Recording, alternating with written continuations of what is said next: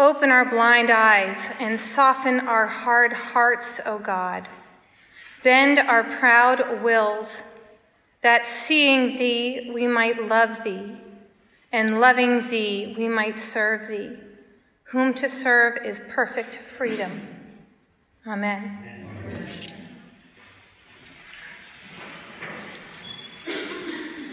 I want to thank my father, Peter Moore, for introducing me to the prayer I just read, which was written by John Stott.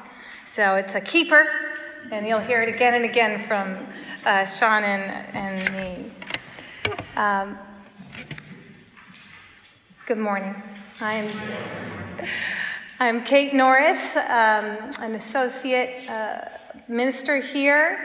My husband, uh, Sean Norris, is at Sullivan's Island preaching this morning, um, and I am so glad to be with you today. I'm sure you all have someone in your life who does not believe Jesus died and rose again to save her soul and to give her eternal life. Maybe a family member. Perhaps that's you this morning. And if so, I am so glad you're here. Coming to believe this radical hope is no small thing. In fact, it's impossible to fake or muscle it if you're honest. Natalie is one of Sean's and my dearest friends, and she comes from a Polish Jewish family in New York City. She is self admittedly secular but she was loyal to her family and ethnicity. Her grandparents were the only survivors of the Holocaust in her family. So, how could you not be loyal to them? We would have late night talks with her, and she could just not believe Jesus was the Son of God who died for her. Maybe you can relate. Or maybe that person is coming to mind now. Surprisingly, in Matthew chapter 12, our passage today, Jesus' own earthly family shares this inability to believe in him. All the Gospels note it. The parallel passage in Mark chapter 3 says his family tried to seize Jesus because they said he was out of his mind. John chapter 7 admits, For not even his own brothers and sisters believed in him. It's those who are closest to us that can reject us the worst. Our scene today ends with Jesus going to his hometown, and no one there believes that he is the Son of God either. That is one of the most radical things Jesus tells people to do after he heals them. You'll see it in the scripture. He tells them to go home. He tells some of them, not all, but some of them, go home. Go home to the people who know your past who know you at your worst, who might be keeping a record of your wrongs, and maybe you're keeping one of theirs. Go home to them. And today we see Jesus, the only one who had no record of wrongs. We see him face home. Our topic across all campuses at Holy Cross today is that the church is a family and not a club. But what kind of family is it?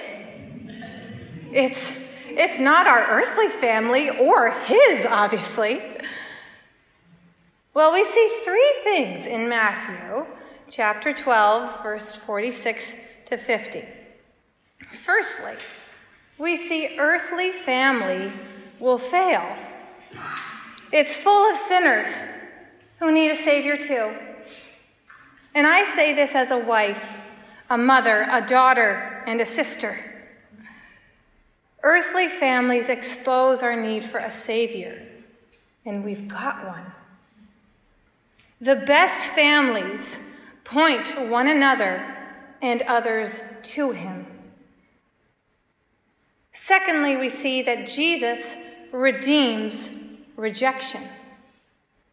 He weathers rejection without sin so that his family would never be rejected. And thirdly, he welcomes the broken sister, the broken brother and mother, the broken father, his own included, into his father's family. So the three things are earthly families are broken, Jesus redeems rejection, and he welcomes the broken into his father's family. So let's put this confrontation in context. Jesus is in heated dispute with some of the scribes and Pharisees. He has just healed a demon possessed man who was deaf and mute on the Sabbath. In reaction, the scribes called Jesus demon possessed. And Jesus refutes them, saying, Satan cannot cast out Satan. I did not do this by the power of Satan. I could not cast Satan out that way. The deaf and mute demoniac is a profound illustration of what unbelief makes you to Christ. Though seeing, you cannot see him. Though speaking, you cannot confess him as God's Son. And though hearing, you cannot hear him speak to you. Jesus heals the demoniac, yet the Pharisees remain spiritually deaf and mute. Then enter Jesus' mom and siblings. In Matthew's gospel, his confrontation with his family is subtle, but still awkward. He's in the middle of talking to a crowd, like I am now, and they show up and want to pull him aside. It's a bit of a power play. Matthew gives the bare details about this, so his earthly family almost slips out of the story. And we focus more on the wonderful declaration and not so much on the rebuke. The wonderful declaration is that Jesus is not just for his family, he is for all of us. Jesus is the new nucleus of family. The will of his Father is the new glue. It's not the way we celebrate the holidays. It's not the shared history we have. It's Him. This sounds lovely to outcasts and demoniacs, to the lonely, the rejected. This is good news to parents who lose their patience and wish they'd done things differently we have a Savior in our midst, in our family. But what about Jesus' own family? They were faithful Jews, loving parents. This declaration is a welcome to us, but a rebuke to them.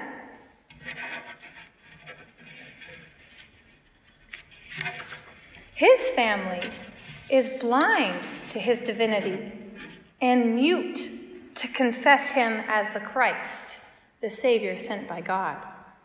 They cannot believe in him yet. Do you still have that person in your mind? That Natalie in your life? Maybe you?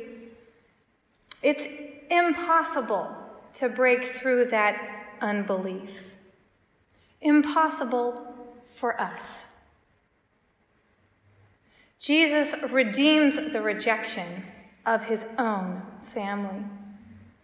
He turns their rejection into differentiation. He uses it to define himself and his father's family.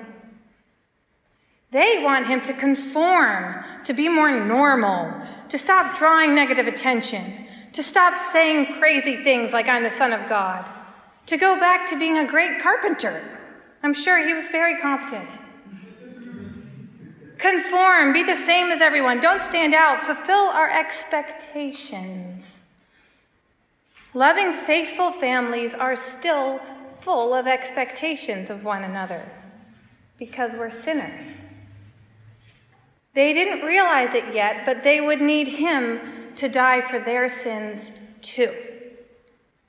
They needed him just as much as the possessed man, the scribes, and the Pharisees surrounding this scene. I'm a grateful member of Codependents Anonymous. And there are new adults every week who come to meetings suffering because they have become chameleons to please others. It always leads to their destruction. Not so with Christ. He confronts this kind of expectation and manipulation. This is good news to those who have been trapped in keeping the status quo. You have a deliverer who went through the same trials, but without sin. He heals and liberates, redeems. He makes you more you. A brother or sister of Jesus will honor their parents, will honor their siblings, but not by pleasing them. On this day, Jesus declared, You are not theirs, you are His. We are first the Lord's. Children are given to us to care and nurture for a while, but they are His. And we were in our parents' care, but we are really the Lord's. Jesus humbled himself to be a part of one of our own sinful family systems. And we get this glimpse of his family system because he a, is at work in ours. So Jesus redeems rejection in order to welcome such broken sisters and brothers and mothers like you and me into his Father's family. And this is what he meant by those who do the will of my Father are my brother, sister, and mother. And what does that mean? do the will of my Father. In another confrontation with his half brothers, Jesus explains it. He says, This is the work of God, that you believe in him whom he has sent. It means that you are given the sight to see Jesus as the only Son of God. It means you're given the ears to hear his forgiveness. It means you are given the faith to speak. Jesus is my Lord, Lord of all. He came for you, for me, for Natalie, for her family, for his own family, to take our brokenness upon himself. He was rejected by his heavenly Father on the cross so that we would never would be. So Jesus welcomes the broken into his Father's family, a family of faith in Jesus. In his Father's family, he doesn't cover up mistakes, he exposes them and forgives them at the cross. And that bears fruit. That means that families can admit their wrongs against each other, they can forgive one another, they can rest knowing Jesus is the founder and savior of each of them, even if you don't see it yet. It also means that death is not the end for Jesus' family. It hurts to say goodbye, to leave, to be left. Jesus overcame death and his family will too. In this family, Jesus does not reject us, but adopts us. if you've never heard of Jesus' family in your own, then today he has adopted you. As an epilogue to this sermon, I'd like to ask what happened to Natalie. What happened to Jesus' mother and brothers? Well, Nat, we'll start with Natalie. Two years ago, she sent Sean and me a video taken on her iPhone of her taking her first communion. It took 10 years of praying and waiting and letting go and trusting that Jesus would give her the grace to believe in him. He did. She said, because I talked to her about this, and she said it was okay to talk about her in this sermon. it's okay to use her real name. It's all permission. It's all okay. Um, and she was, she said she didn't go looking for it at all. She actually resisted it for a long time, especially since she felt like she was abandoning her family who suffered so much. But she isn't. She said when she found herself at the foot of the cross, she found rest and peace and acceptance. And she comes back to that all the time. What about Jesus' mom and brothers and sisters? Mary, Jesus' mom, would find herself at the foot of the cross too. And Jesus would take care of her even then putting her in her, his friend John's care. Mary and Jesus' half brothers, James and Jude, and the others, would be with the disciples in Acts chapter 1. If you read the list of names, they are listed. They are in the upper room when the Holy Spirit filled all the believers in Christ and gave them boldness to speak to strangers and to speak to their hometowns. James, his brother, would later write the book of James that's in the Bible about how lively and active this faith is. And Judas, called Jude, would also write a letter, and it is found just before Revelation. It's the second to last book in the Bible. And with Jude's words, I will close. This is Jesus' brother writing. He says, You, beloved, keep yourselves in the love of God, waiting for the mercy of our Lord Jesus Christ that leads to eternal life. And have mercy on those who doubt. Now, to him who is able to keep you from stumbling and to present you blameless before the presence of his glory with great joy to the only God, our Savior, through Jesus Christ our Lord, be glory and majesty, dominion and authority before all time and now and forever. Amen.